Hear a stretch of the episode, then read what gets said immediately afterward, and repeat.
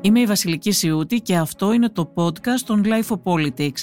Σήμερα μιλάμε με τον Αχιλέα Χεκίμογλου που έχει διατελέσει για χρόνια συντάκτης υποδομών μεταφορών και δικτύων στην εφημερίδα Το Βήμα και τώρα γράφει βιβλία και ασχολείται με την έρευνα για την τεχνική και τεχνολογική ιστορία της Ελλάδας.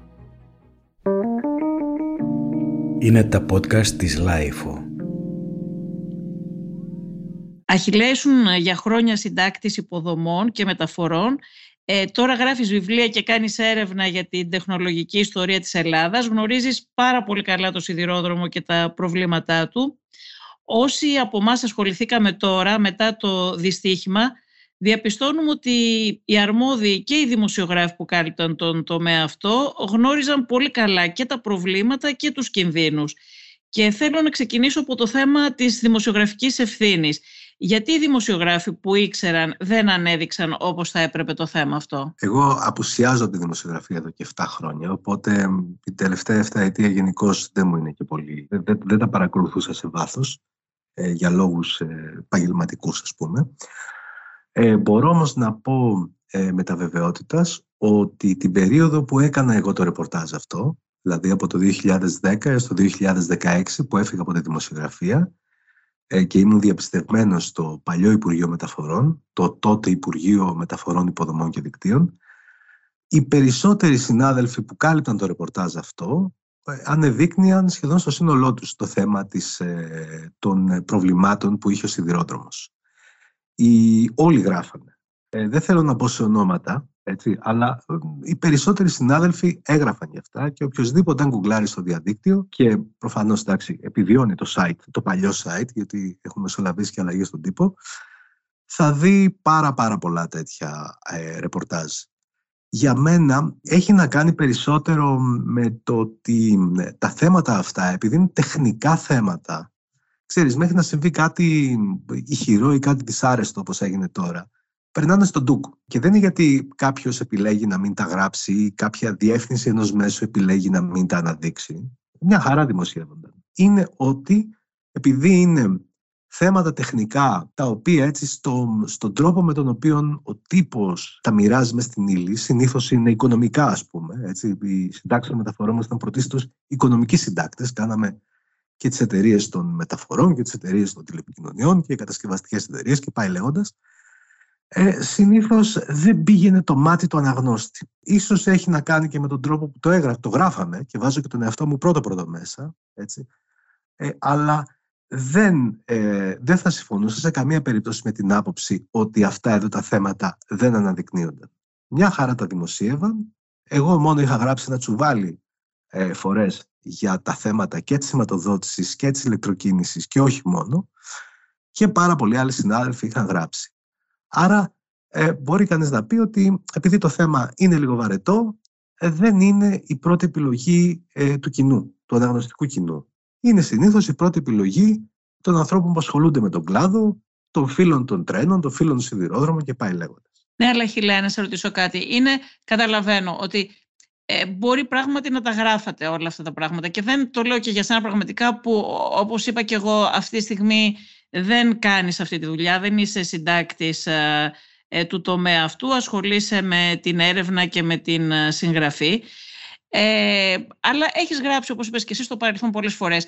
Έχει σημασία όμως και πώς θα αναδεικνύουμε. Είναι άλλο πράγμα να γράφει κάποιος ένα ρεπορτάζ και να λέει καθυστερεί το έργο σηματοδότησης και τηλεδιοίκησης των τρένων, που στο αναγνωστικό κοινό μπορεί να μην λέει και τίποτα αυτό και στον πατέρα που βάζει μέσα το, το γιο του, τη, τη μάνα που βάζει μέσα το παιδί της ε, για να ταξιδέψει από την Αθήνα στη Θεσσαλονίκη.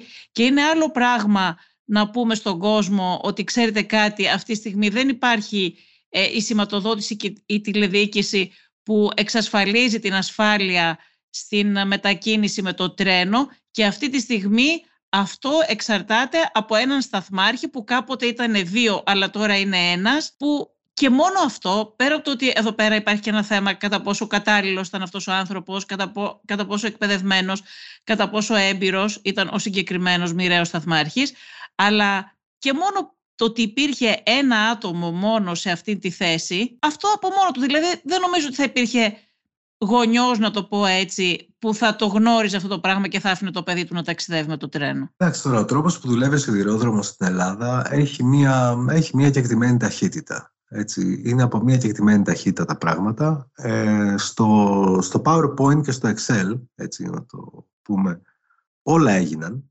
Δηλαδή, έγιναν 18-19 με αυτή που τρέχει τώρα 20 συμβάσεις σηματοδότησης και δόθηκαν και πάρα πολλά λεφτά. Δηλαδή με, με αυτή θα, θα πάει το ποσό στο μισό δις. Εάν σκεφτεί κανένας ότι το ενεργό δίκτυο, το σιδηροδρομικό της χώρας είναι, ξέρω εγώ, χίλια χιλιόμετρα, σημαίνει ότι για κάθε χιλιόμετρο η Ελλάδα έχει επενδύσει 500 χιλιάρικα. Έτσι, είναι, είναι τεράστια ποσά αυτά. Και είναι, είναι τεράστια ποσά και το έργο δεν έχει γίνει. Δηλαδή δόθηκαν όλα αυτά τα χρήματα και το έργο δεν έγινε. Τα, τα έργα έγιναν και παραδόθηκαν. Απλώς δεν φυλάχθηκαν, δεν συντηρήθηκαν, δεν χρησιμοποιήθηκαν σωστά. Και αυτό δεν είναι τώρα, αυτό είναι 10, 15, 20 χρόνια πίσω αυτή η ιστορία. Το σκεφτόμουν Οπότε... καθώς έκανα το ρεπορτάζ για, για το θέμα, αλλά είδα ότι το έγραψαν και άλλοι ε, πως ε, τώρα που βγήκαν όλα ή αρκετά για να καταλάβει κανείς ε, διαπιστώνει πως όλες ε, οι παθογένειες του ελληνικού κράτους με, μετουσιώνονται στον σιδηρόδρομο ότι ο ΟΣΕ είναι μια μικρογραφία του ελληνικού κράτους. Το έγραψες και εσύ στην Καθημερινή σε ένα άρθρο σου ότι λίγα παιδεία στην Ελλάδα αντανακλούν την κατάσταση του ελληνικού κράτους όσο οι σιδηρόδρομοι. Είναι πολλές οι παθογένειες, έτσι δεν είναι; Οι παθογένειες είναι πολλές. Υπάρχουν πράγματα για τα οποία στην πραγματικότητα δεν μπορείς να κάνεις τίποτε. Δηλαδή, η Ελλάδα είναι μια τερματική αγορά της Ευρωπαϊκής Ένωσης. Γύρω της υπάρχει η θάλασσα και υπάρχουν γείτονες, οι περισσότεροι εκ των οποίων λειτουργούν με εντελώς διαφορετικά συστήματα και έξω από το πλαίσιο της Ευρωπαϊκής Ένωσης. Σε σχέση με ε, κανονιστικές υποχρεώσεις, σε σχέση με ε, κρατικές ενισχύσεις και πάει λέγοντας. Άρα, το γεγονός ότι είναι τερματική αγορά συνορεύει κατά βάση με φτωχούς γείτονες, που είναι χώρες που έχουν ζοριστεί, έχουν δυσκολευτεί πάρα πολύ. Έχουν και χώρες με, με δημογραφικό πρόβλημα σοβαρό. Ε, όλο αυτό δεν επιτρέπει στην πραγματικότητα εύκολα τη διεθνή ανάπτυξη, έτσι, τη διεθνή διασύνδεση των δικτύων, που είναι κάτι που είναι μια πραγματικότητα, ας πούμε, στη Δυτική Ευρώπη. Ένας ε, σιδηρόδρομος στην Ολλανδία ή, στην, ή στο Βέλγιο ή στη Γερμανία έχει γύρω του πεδίο ανάπτυξης. Έτσι. Ενώ στην Ελλάδα είναι λίγο δύσκολα τα πράγματα. Η Ελλάδα ε, έχει... Έχω μπορούσε... την εντύπωση ότι οι βαλκανικές χώρες που έχουμε στα βόρεια σύνορά μας ότι έχουν καλύτερη, καλύτερο σιδηρόδρομο από εμάς. Εντάξει, τώρα δεν είναι και αυτά καλύτερα. Οι χώρες της πρώην Ιουγκοσλαβίας, ας πούμε, έχουν μια σύνδεση και με την ε, Ευρώπη. Η σύνδεση με την Ευρώπη είναι πολύ παλιά υπόθεση και η διασύνδεση της περιοχής μας, της γειτονιάς μας με την Ευρώπη είναι μια πολύ παλιά ιστορία ε, και ξεκινά από την εποχή όπου τα δυτικά κεφάλαια, τα δυτικά βιομηχανικά και τραπεζικά κεφάλαια ε, βρήκαν ε, τρόπο να διεισδύσουν στην Οθωμανική Αυτοκρατορία και αγγλικά και γαλλικά και κυρίως γερμανικά.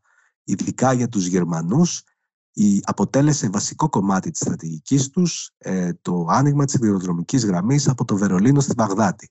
Έτσι θεωρούσαν ότι μπορούσαν να σπάσουν το, ας πούμε, την ε, ναυτική κυριαρχία των ε, Βρετανών. Στο πλαίσιο αυτής της στρατηγικής ε, και αυτών των γραμμών που αναπτύχθηκαν τότε και των παρα, συμβάσεων παραχώρησης που προχώρησε, στις οποίες προχώρησε το Οθωμανικό κράτος, δημιουργήθηκαν και οι σημερινές γραμμές που έχουμε στη Βόρεια Ελλάδα, για παράδειγμα, οι οποίες χρονολογούνται από εκείνη την εποχή και κουβαλάνε τα, τα κουσούρια εκείνης της εποχής. Για παράδειγμα, ας πούμε, η χάραξη που έχει σήμερα η γραμμή στη Μακεδονία και τη Θράκη έγινε επίτηδες έτσι από τους Οθωμανούς, προκειμένου να είναι μακριά από τις βολές του ναυτικού, του ελληνικού ή του βρετανικού ναυτικού. Και γι' αυτό το λόγο, ακριβώς επειδή έμπαινε μέσα λόγω αυτών των ε, ε, μεγάλων διαδρομών που κάνει, ο παραχωρησιούχος είχε ε, επιδότηση από την πρώτη μέρα.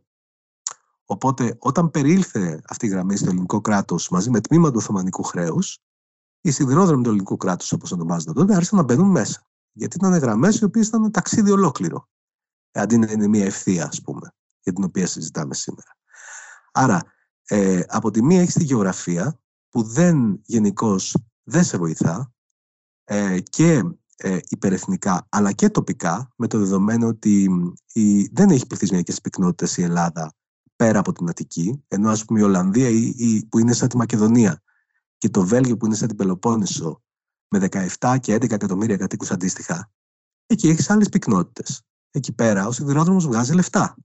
Ενώ εδώ θα γεμίσει το τρένο όταν φύγει από το σταθμό Λαρίσης και όταν φτάσει θα είναι, θα αδειάσει. Και όταν θα γυρίσει πίσω θα γεμίσει σιγά σιγά. Αυτό είναι ένα διαστροτικό πρόβλημα που έχει ο σιδηρόδρομος από την εποχή που φτιάχτηκε. Ακόμη και από την εποχή που ήταν μονοπόλιο. Οι περισσότεροι σιδηρόδρομοι της χώρας έμπαιναν μέσα και έπαιρναν επιδότηση. Άρα δεν σε βοηθά ούτε η δημογραφία και η γεωγραφία. Και τι μένει, μένουν τα εμπορευματικά, που είναι και ο λόγος για τον οποίο στην πραγματικότητα που η Ελλάδα έκανε το σιδηρόδρομο. Η Ελλάδα αποφάσισε να κάνει το σιδηρόδρομο και το επαιδείωκε με συνέπεια για πολλές δεκαετίες, παρόλο που ήταν αποκλεισμένη από τις αγορές και δεν μπορούσε να βρει τα κεφάλαια για να το κάνει, ακριβώς γιατί ε, ε, επέκειτο η, η διάνοιξη του Σουέζ και οι άνθρωποι που καταλάβαιναν γράμματα έβλεπαν ότι θα μπορούσε η Ελλάδα να πάρει ένα κομμάτι από τη διεθνή εμπορευματική αυτή κίνηση. Αυτή η επιδίωξη ακόμη δεν έχει εκπληρωθεί. Δηλαδή υπάρχει μία ας πούμε συνεργασία ε, του σιδηρόδρομου με το λιμάνι του Πειραιά από την τελευταία δεκαετία, από τότε που έτσι το έβαλαν λίγο μπρος οι επενδυτές του λιμανιού, αλλά ακόμη δεν έχουμε δει κάτι θεαματικό ας πούμε να συμβαίνει. Ελπίζω να συμβεί στο μέλλον. Ελπίζω να πάνε τα πράγματα καλά και να ε, γεμίσουμε εμπορευματική κίνηση. Αυτή είναι μια πικρή πραγματικότητα για την οποία καμία κυβέρνηση, κανένας υπουργός δεν μπορεί να κάνει τίποτα.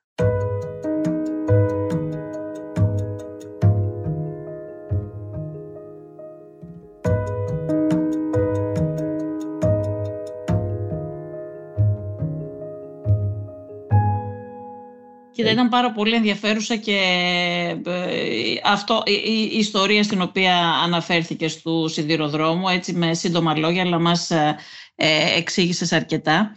Θέλω να σε ρωτήσω όμως, να πάμε λίγο σε αυτό που είναι έτσι το πιο καυτό θέμα αυτές τις μέρες, σχετικά με τη σύμβαση την περίφημη, την αμαρτωλή όπως την αποκαλούν τα όλοι, ε, την 717, ε, που είναι η, σύμβαση για την, η βασική σύμβαση για τη σηματοδότηση και την τηλεδιοίκηση η οποία έχει υπογραφεί από το 2014 και τώρα ακόμα που έχουμε 2023 ε, δεν έχει υλοποιηθεί. Γιατί ήταν τόσο δύσκολη η υλοποίηση της μπορείς να μας πεις και γιατί αυτή η ακραία καθυστέρηση για ένα έργο τόσο απαραίτητο και τόσο σχετικά απλό, γιατί ως έργο δεν ήταν έτσι ιδιαίτερα δύσκολο, έτσι δεν είναι. Πράγματι φαίνεται να έχει υπάρξει σοβαρό πρόβλημα με τμήμα ε, της ε, σύμβασης αυτής. Ο ανάδοχος αυτής της σύμβασης είναι μια κοινοπραξία. Μία εξ αυτών... Νομίζω ότι αποχώρησε. Η...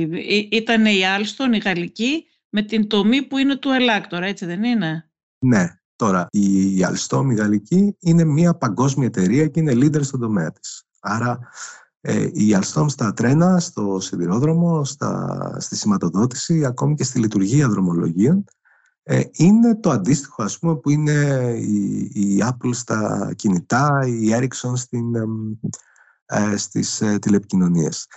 Ε, δεν είναι εταιρεία που θα κάτσει έτσι εύκολα να, να χαλάσει το προφίλ της ας πούμε. Με το δεδομένο ότι αυτές οι εταιρείες απευθύνονται σε κράτη, δεν, δεν τους παίρνει να κάνουν χοντράτες.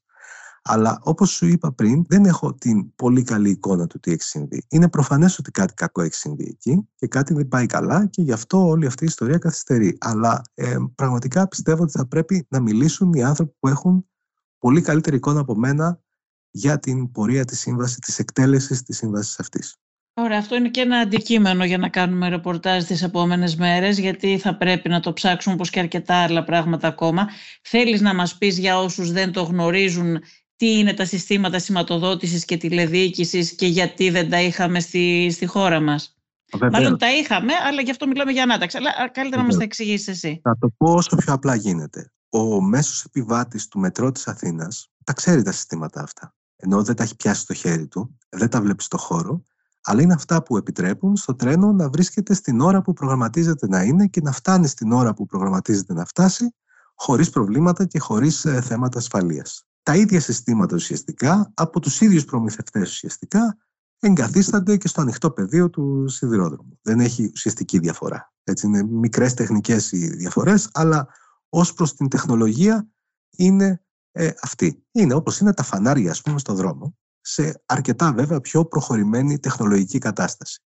Ε, και μιλώ για πιο προχωρημένη τεχνολογική κατάσταση, διότι πάντοτε ο σιδηρόδρομος προηγείται κατά 20 έτη τουλάχιστον των υπόλοιπων ε, μέσων μεταφοράς ε, στις τεχνολογίες ε, αυτοματισμού. Έτσι, για να δώσουμε ένα χαρακτηριστικό παράδειγμα, το μετρό της Θεσσαλονίκης, το διάσημο αυτό που κατασκευάζεται και δεν τελειώνει ποτέ, κάποια στιγμή, πάση περιπτώσει, θα τελειώσει, με διαγωνιστικές προδιαγραφές, δηλαδή με τεύχη του διαγωνισμού του 2000-2002, προβλέπει και θα έχει ε, τρένα χωρίς οδηγό. Έτσι είναι πολύ χαρακτηριστικό των δυνατοτήτων, των τεχνολογικών δυνατοτήτων του σιδηρόδρομου. Άρα, αντίστοιχα, τα συστήματα σηματοδότησης τι κάνουν, δημιουργούν μία ενιαία δικτυακή, διοικητική ας πούμε ενότητα, ομάδα που καθιστά εφικτή ε, θεωρητικά την τηλεδιοίκηση. Δηλαδή είναι ένας άνθρωπος σε ένα control room, ε, ένας άνθρωπος σε ένα 100 χιλιόμετρα δικτύου και ελέγχει την κίνηση των ε, σειρμών από απόσταση και το σύστημα διαθέτει αρκετούς αυτοματισμούς,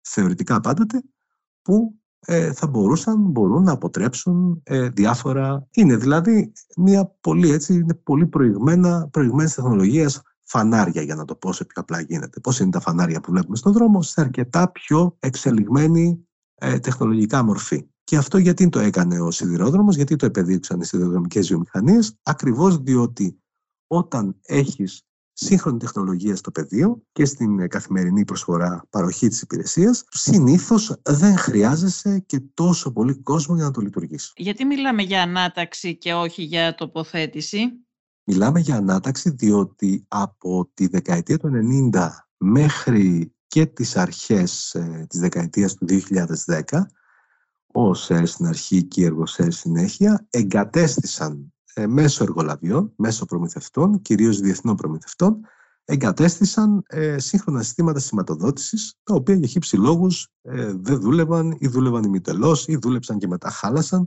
Άρα η Εργοσέ τότε, γιατί τότε ήμουν στο ρεπορτάζ όταν βγήκε αυτός ο διαγωνισμός, η Εργοσέ τότε μιλούσε για ανάταξη, διότι ε, υπήρχε ένα σύστημα που ήταν εκεί, που για χύψη λόγους απλώς έπρεπε να φτιαχτεί και να συντηρηθεί. Δεν έπρεπε να εγκατασταθεί εκ νέου εξοπλισμός.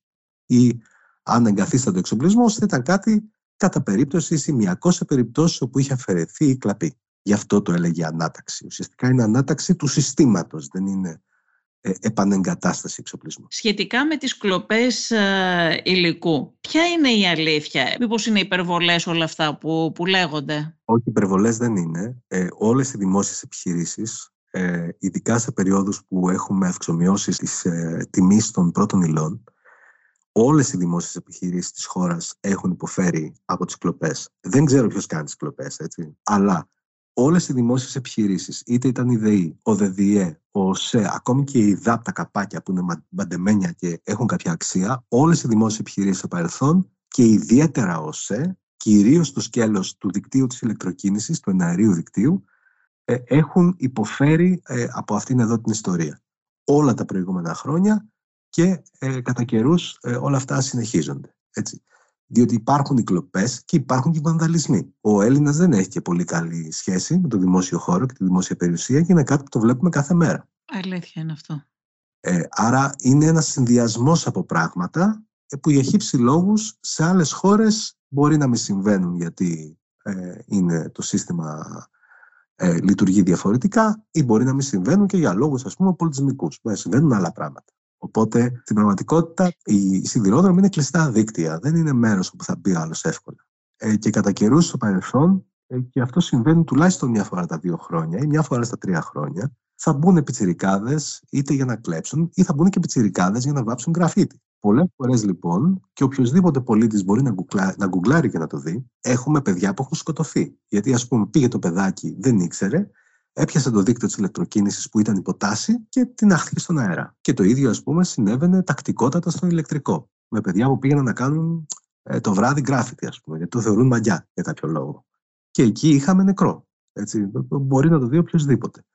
Ε, άρα είναι ένας συνδυασμός από παράγοντες, κυρίως φαντάζομαι η κλοπή, δευτερευόντως ο βανταλισμός, τριτευόντω η, η, η αδιαφορία ή δευτερευόντως, ε, όπου ε, έχουν ε, θέσει αυτά τα συστήματα εκτός λειτουργίας. Σε, στο ΝΙΣΑΠ και στο μετρό δεν υπάρχουν ε, δολιοφθορείς; Ε, στο μετρό είναι δύσκολο να μπει ο άλλος. Γιατί είναι, είναι εντελώς κλειστό δίκτυο, θα το δουν κάμερες, θα το πιάσουν αισθητήρες. Και αν, αν μπει άνθρωπος στι, στις ράγες του μετρό πάνω, θα, αμέσως θα πέσει το ρεύμα.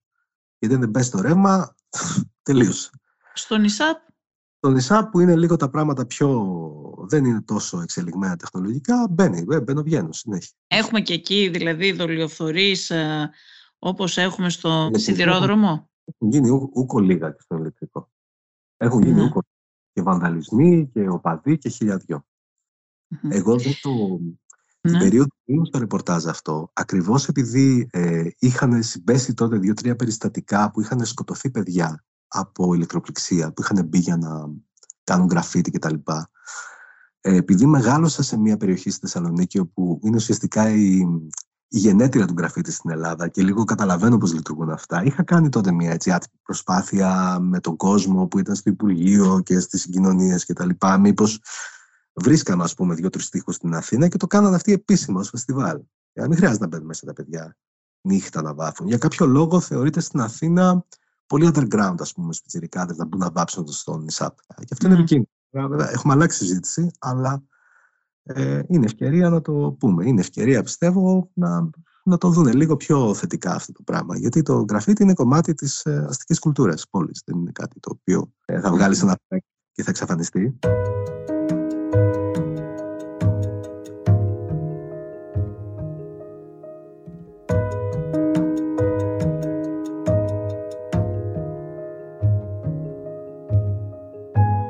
Έγραψες ότι υπό τον διαρκή φόβο της ανάκλησης των κοινοτικών κονδυλίων, ο ΟΣΕ και Εργοσέ έχουν εκτελέσει 20 συμβάσεις για την εγκατάσταση ε, ή τη συντήρηση των συστημάτων σηματοδότησης που προσεγγίζουν σε αξία το μισό δισεκατομμύριο ευρώ. Ναι. Ωστόσο η υποδομή αυτή κακοποιήθηκε, βανδαλίστηκε και δεν συντηρήθηκε σωστά. Είναι δυνατόν να έχει ξοδευτεί μισό δισεκατομμύριο για την εγκατάσταση συστημάτων σηματοδότησης και να μην υπάρχουν. Ε, ε, και, και γιατί είναι τόσο πολλά τα, τα χρήματα αυτά που έχουν δοθεί; Εντάξει, καταρχήν να πω ότι αυτό το οποίο δημοσιεύτηκε τώρα στην Καθημερινή ε, δεν είναι κάτι καινούριο. Είχα δημοσιεύσει αυτό το ρεπορτάζ, αν αναπατώμε το 2013. Είχα βρει τότε στοιχεία, είχα χαρτιά, τα έχω στο, στο αρχείο μου όλα από τα οποία προέκυπταν και οι συμβάσεις και, και τα ποσά. Κάποια πράγματα οδηγήσει σε αυτά εξαιτίας της στρατηγικής που έχεις πάρει. Δηλαδή, δηλαδή τόσα πολλά χρήματα για να έχουμε έναν τόσο υποανάπτυκτο σιδηρόδρομο. Τι να πω. Γιατί στην ουσία μόνο η γραμμή Αθήνα-Θεσσαλονίκη σχεδόν είναι έτσι. Δεν συγκρίνεται με τους σιδηρόδρομους που έχουν οι υπόλοιπες χώρες Ευρωπαϊκής Ένωσης, για παράδειγμα. Το, το πρόβλημα είναι το εξής. Το πρόβλημα είναι ότι πριν από 25, κοντά 30 χρόνια. Κοντεύουν 30 χρόνια σιγά σιγά. Το Υπουργείο, ο ΣΕ και η ΕΡΓΟΣΕ είχαν πάρει τότε διάφορες αποφάσεις που ήταν εντελώς λάθος. Δηλαδή, αποφάσισαν να εξυγχρονίσουν την υφιστάμενη γραμμή. Μια γραμμή η οποία ξεκίνησε να αναπτύσσεται σε αρχές του 20ου αιώνα. Με στόχο να φτάσει κάποτε τα ελληνοοθωμανικά σύνορα, ας πούμε. Και αυτό δημιουργούσε προβλήματα, γιατί ήταν μια γραμμή η οποία ήταν διπλή μέχρι την, ε, τη Θεωρέα, μετά γινόταν μονή μέχρι το Δομοκό που ήταν ακόμη πιο παλιά, μετά ξαναγινόταν διπλή στην, ε, μέχρι τη Θεσσαλονίκη, ε, γίναν κάτι παλαβές επιλογές, ας πούμε, πέρασαν το, τι, τι ήθελαν να περάσουν τη γραμμή από το όρος Καλύδρομο, το οποίο, ας πούμε, είναι η χαρά του γεωλόγου εκεί πέρα, διότι έχει ένα, ένα πέτρωμα το οποίο λέγεται Σερπεντίτης και είναι λασπόδες.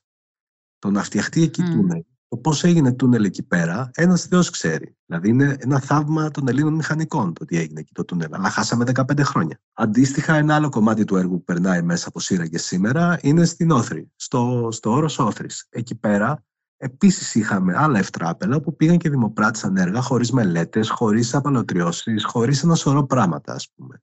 Τα οποία τα βρήκαν μπροστά τους. Και γι' αυτό και αυτό πήρε 15 χρόνια. Και όλα αυτά τα έργα πήρανε διπλέ και τριπλές συμβάσεις, εκπέσαν εργολάβοι, ξαναμπήκανε μελετητές. Δεν υπάρχουν υπεύθυνοι, έχει λέει γι' αυτό. Δηλαδή, ξέρεις, τα λέμε έτσι αυτά γενικά. Δεν τις πήραν κάποιοι, κάποιοι τις αποφάσεις αυτές. Δεν υπήρχαν υπουργοί συγκεκριμένοι εκείνη την περίοδο. Ένα σωρό υπουργοί. Υπήρχαν και υπουργοί και υφυπουργοί και γενικοί και διευθύνοντες και χίλια δυο. Ε, ναι, α, αυτοί απολογήθηκαν. Δηλαδή, για παράδειγμα, εντάξει, ε, εμείς οι υπόλοιποι τώρα δεν θέλω να δικαιολογηθώ, γιατί πραγματικά θεωρώ ότι τέτοιες ώρες έχουμε ευθύνη όλοι. Αλλά ε, ε, οι ναι. συντάκτες που κάνουν το ρεπορτάζ έχουν πάει να ρωτήσουν ποτέ τους υπουργούς, πήγαν ποτέ γιατί το κάναν αυτό; Γιατί ναι. κάνουν αυτές τις παρλαβέ επιλογές που λες και εσύ; τότε το 95-96 δεν νομίζω να υπάρχει κανένα πια στο ρεπορτάζ από εκείνη την εποχή. Αλλά, εν πάση περιπτώσει, από το ρεπορτάζ έχουν τεθεί όλα αυτά τα πράγματα. με τον ένα ή με τον άλλο τρόπο. Το θέμα για μένα είναι ευρύτερο. Δηλαδή, τι είναι τα κράτη και τι είναι οι οργανισμοί; Τα κράτη και οι οργανισμοί είναι αυτό που λένε σε επιχειρήσεις διαδικασίες. Έτσι είναι πρωτίστως διαδικασίες. Είναι στρατηγική και διαδικασίες. Όπου αυτές επικυρώνονται από ένα ΦΕΚ ή λειτουργούν βάσει ενός ΦΕΚ, βάσει ενός κανονισμού και πάει λέγοντας. Άρα, όταν εσύ τα κάνεις όλα σωστά, στα χαρτιά, έτσι, στα χαρτιά όλα είναι σωστά. Ο διαγωνισμός είναι σωστός, η οικονομική προσφορά είναι σωστή, το κράτος προχωράει να το κάνει. Τώρα, αν ο άλλος έκανε οικονομική προσφορά 50% κάτω, όπως έγινε στο Καλύδρομο, μετά χτυπά το κεφάλι σου. Γενικώς ξέρουμε, ας πούμε, την ιστορία των έργων του σιδηρόδρομου στην Ελλάδα, ότι όποτε κάποιος εργολάβος προσέρχεται, καταθέτει με υποβάλλει μια προσφορά που ε, περιλαμβάνει πολύ μεγάλη έκπτωση ε, του τιμήματος, του εργολαβικού, εκεί τα πράγματα δεν θα πάνε καλά. Και υπάρχουν και μελέτες γι' αυτό που έχουν παρουσιαστεί την προηγούμενη δεκαετία. Δηλαδή θέλεις να πεις ότι κάποιος κάνει μια μεγάλη έκπτωση και στην πορεία ε, δεν μπορεί να προχωρήσει το έργο. Ναι. Ναι, εκεί τι έχεις χάσει και έχεις χάσει χρόνο και χρήμα. Διότι ναι. τέλος, Α, ε, αυτά στις άλλες χώρες πώς θα λύνουν. Και σε άλλες χώρες έχουν γίνει περίεργα πράγματα. Δηλαδή, λέμε ας πούμε για τους Γερμανούς, που είναι κατά τα άλλα πάρα πολύ οργανωμένοι και πάρα πολύ έτσι, άνθρωποι της διαδικασίας. Αλλά στη Γερμανία, ας πούμε, η όπερα του Αμβούργου που ξεκίνησε με ένα budget χ κατέληξε 10 χρόνια μετά με ένα budget 5χ. Το δε νέο αεροδρόμιο του Βερολίνου ήταν το ανέκδοτο της Ευρώπης για πάρα, πάρα πολλά χρόνια μέχρι να ολοκληρωθεί. Συμβαίνει καμιά φορά. Συμβαίνει και εις Παρισίου δηλαδή. Απλώς στην Ελλάδα ενδεχομένως να συμβαίνει και πιο συχνά. Το ίδιο δηλαδή έπαθε και το όσα έργα κόλλησαν στο παρελθόν και ακόμη γιατί έχουν αποκτήσει έναν ανεκδοτολογικό χαρακτήρα, συνήθως ε, όλο αυτό συνέβη γιατί κάτι δεν πήγε καλά στο σκέλος αυτό το μετρό στη Θεσσαλονίκη, τα, τα έργα που είχε ξεκινήσει η εργοστάσια στην Πελοπόννησο και τα, τα ξανά έκανα από την αρχή μετά με νέο εργολάβο, τα, τα έργα του, της νέας γραμμής. Εν πάση περιπτώσει η Ελλάδα πλήρωσε αυτό που θέλω να πω και, θέλω, και ήταν αυτό που ήθελα να πω εξ αρχής, είναι ότι η Ελλάδα πλήρωσε μια πολύ συγκεκριμένη στρατηγική αντί να πάει να φτιάξει μια νέα γραμμή υψηλών ταχυτήτων ε, σε όλο το εύρος ε, της απόστασης από, από τον Πειραιά στη Θεσσαλονίκη τουλάχιστον και να τα περάσει όλα εκεί, το οποίο θα ήταν ένα μεγάλο έργο και πολύ ακριβό έργο, αλλά θα, ήταν, θα, θα καθαρίζαμε από αυτό. Διότι σε μεγάλα έργα μπορείς να εντάξεις μέσα και υπηρεσίες συντήρησης για κάποια χρόνια. Έτσι. Το Σταύρος Νιάρχος, όταν φτιάχτηκε, ας πούμε, είχε και υπηρεσίες συντήρησης και προστασίας για κάποια χρόνια μέσα η σύμβαση. Και δεν είναι το μόνο, και άλλα έργα το, το έχουν αυτό πια. Αντί λοιπόν να πάμε να κάνουμε μια γραμμή που θα πήγαινε με 200, με 300 όπως γίνεται σε όλη την Ευρώπη, Πήγαμε στην παλιά τη γραμμή και είπαμε θα τη φτιάξουμε λίγο εδώ, θα τη φτιάξουμε λίγο εκεί, θα κάνουμε ένα μερεμέτι εκεί, δύο καινούρια τούνελ εκεί και όλο αυτός όλο αυτός διαμαγεί. Εμβαλωματικές λύσεις δηλαδή περίπου. Δηλαδή δώσαμε τα ίδια λεφτά, μπορεί και περισσότερα και το αποτέλεσμα είναι μια τρύπα στο νερό. Διότι ε, το σύστημα μία δουλεύει, μία δεν δουλεύει. Ανοχή από την Ευρωπαϊκή Ένωση. Γιατί υπάρχει, ειδικά όταν πρόκειται για ευρωπαϊκά κονδύλια, Γιατί εδώ έχουν εξοδευτεί και πάρα πολλά ευρωπαϊκά κονδύλια. Ναι, γιατί η Ευρωπαϊκή Ένωση δεν είναι ο, ο τιμωρός, ας πούμε, και ο υπότης τη αποκάλυψης. Όχι, δεν είναι πατημορό. Έλεγχο για το πού πάνε τα κονδύλια και πώς ε, τα διαχειρίζονται. Η Ευρωπαϊκή Ένωση μια χαρά κάνει έλεγχο. Και ε, σε διαβεβαιώ ότι αν δεν υπήρχε Ευρωπαϊκή Ένωση από πάνω, θα, αυτά θα ήταν τρεις χειρότερα. Α, υπάρχει και χειρότερα δηλαδή από, το, από, από αυτό που είναι. Βεβαίως. Η ελληνική ιστορία έχει δείξει ότι υπάρχει και χειρότερο. Ε, η, ό,τι έγινε και ό,τι σήμερα λειτουργεί, λειτουργεί γιατί είναι κοινοτικοί από πάνω και πιέζουν. Πιέζουν να παραδοθεί το έργο, πιέζουν να τεθεί σε λειτουργία. Πιέζουν, δεν είναι ότι δεν πιέζουν. Ε, και έχουν και το μαχαίρι και το πεπόνι. Και κατά καιρούς έχουν κόψει και τα λεφτά μια χαρά και έχουν γίνει και ανακτήσεις πόρων μια χαρά. Δηλαδή, δεν είναι ε, ότι η Ευρωπαϊκή Ένωση δεν ασχολείται, αλλά και η Ευρωπαϊκή Ένωση και αυτή είναι μια πολύ μεγάλη γραφειοκρατία και μια πολύ μεγάλη διαδικασία που λειτουργεί με τους χρόνους της. Δηλαδή, σου λέει, φέρνω ένα καινούριο κανονισμό, εσύ έπρεπε να, νομο, να το νομοθετήσεις, ξέρω εγώ, τον Δεκέμβρη του 2011. Πέρασαν 7 χρόνια, σου έκανα δύο-τρεις επιστολές με έγραψες και θα σε πάω στο Ευρωδικαστήριο το 2022. Και αυτό θα εκδικαστεί μετά από δύο χρόνια. Και μετά θα, θα παίζουμε πασούλες σε δεύτερο βαθμό και τρίτο βαθμό μέχρι να δούμε ποιος θα τέτοιο. Όπως γίνεται, ας πούμε, με τα λεφτά, για παράδειγμα, τις αποζημιώσεις που είχαν πάρει αγρότες το 2009, ξέρω εγώ, τότε με τις ε, κινητοποίησεις. Που ακόμη πρέπει να ψέρνεται αυτό στα ευρωδικαστήρια. Άρα και η Ευρωπαϊκή Ένωση ε, δεν, δηλαδή τι, να, τι άλλο να κάνει αν εμείς δεν θέλουμε να είμαστε οργανωμένη χώρα. Τι να πει να πω, τα λεφτά ναι. να δεν έχει και συμφέρον να το κάνει. Εν πάση περιπτώσει είναι ευρωπαϊκές εταιρείες που αναλαμβάνουν έργα στην Ελλάδα.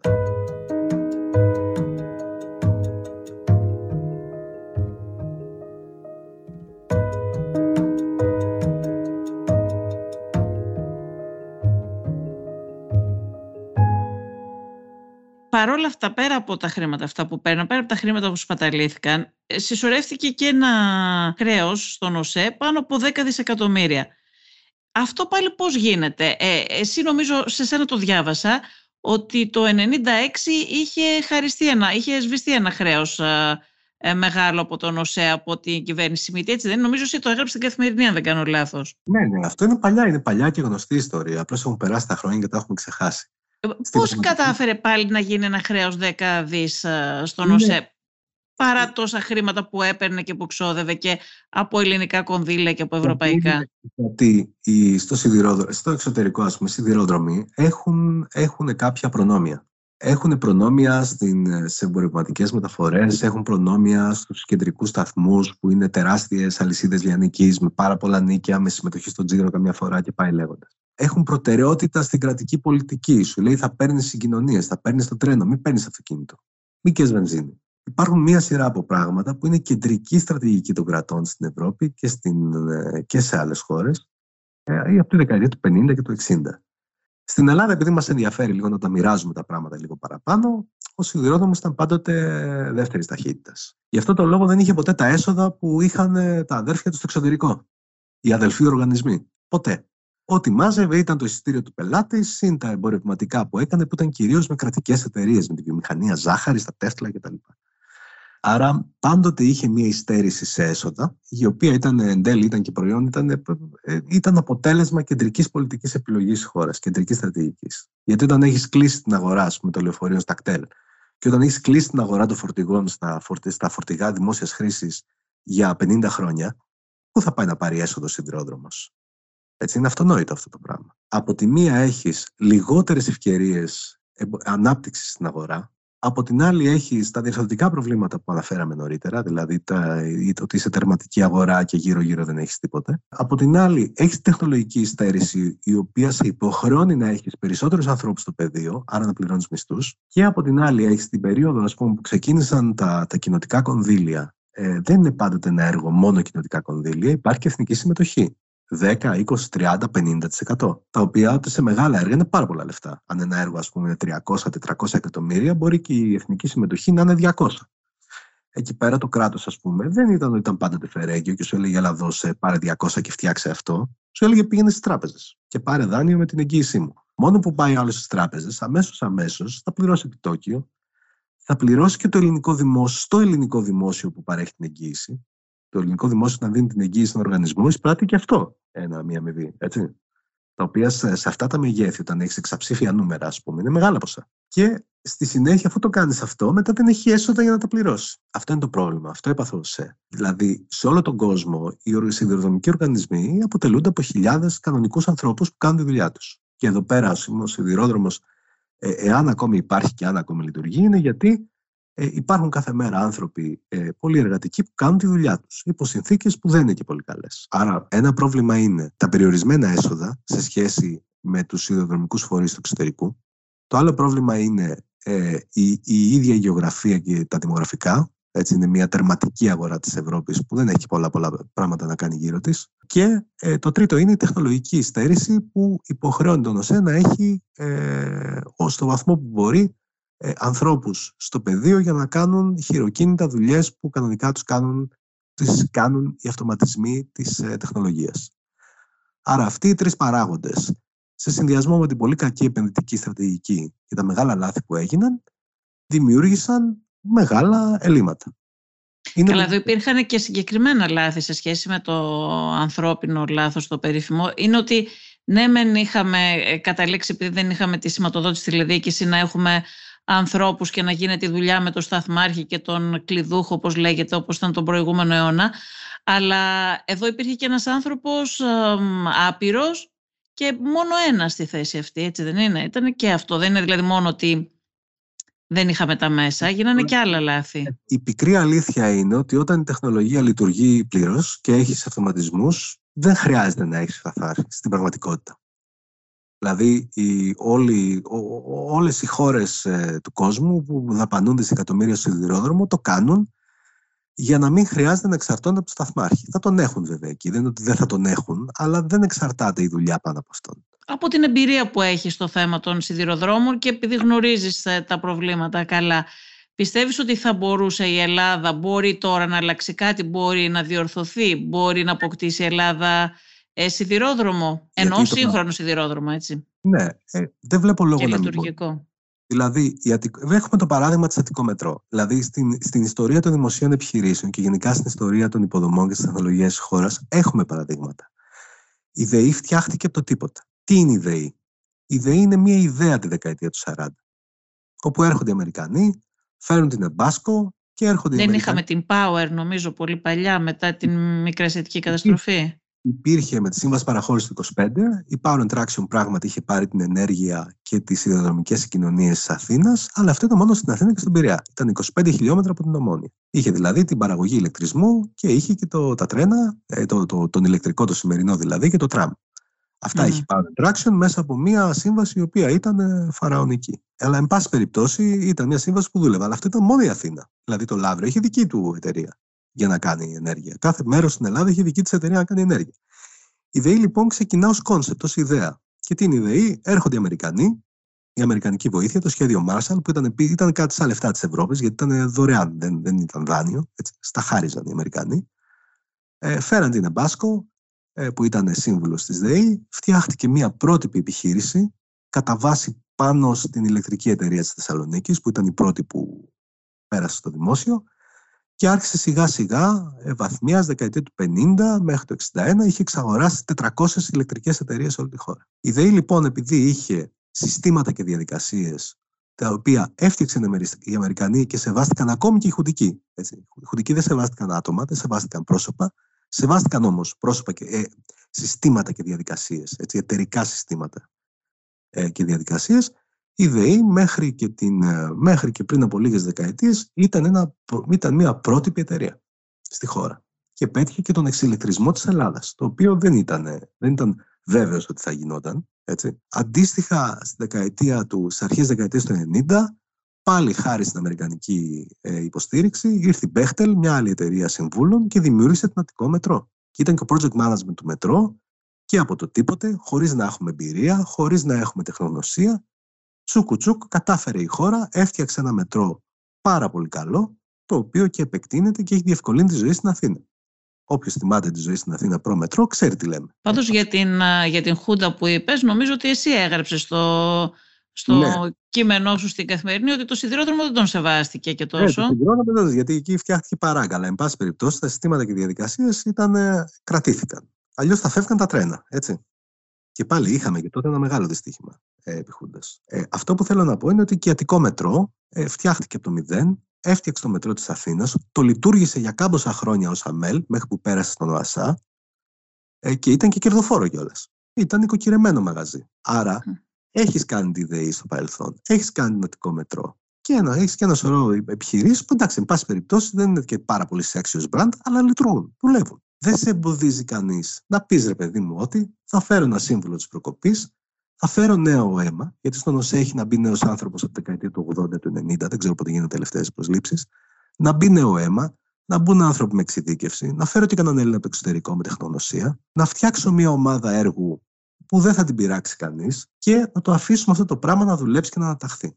Νομίζω αυτός είναι ο μόνος δρόμος. Ε, ομάδα έργου που δεν την πειράζει κανένας, στρατηγική και πλάνο, budget και πολιτική υποστήριξη. Εάν αυτά υπάρχουν στην, ε, στο puzzle, έτσι, στην εξίσωση, δεν βλέπω λόγο να μην αναταχθεί αυτό το πράγμα. Μπορεί να αναταχθεί, μπορεί να δουλέψει και πιστεύω ότι οφείλουμε να είμαστε, πρέπει να είμαστε αισιόδοξοι. Γιατί αν δεν είμαστε αισιόδοξοι, να πούμε ότι παιδιά πάμε να το κλείσουμε, να το εκποιήσουμε, να ανοίξουμε και τα κτέλ και να μην έχουμε τρένα στην Ελλάδα. Να καίμε όλοι πετρέλαιο, καίμε όλοι βενζίνη. Αχιλές, ευχαριστώ πάρα πολύ. Ε, δεν ξέρω αν θέλεις να πεις και κάτι άλλο. Ήταν πάρα πολύ χρήσιμο όσο, όσο μας είπες. Ήταν πολύ ενδιαφέρουσες και οι ιστορικές αναφορές που έκανες. Ε, εγώ ευχαριστώ για την ευκαιρία να τα πούμε.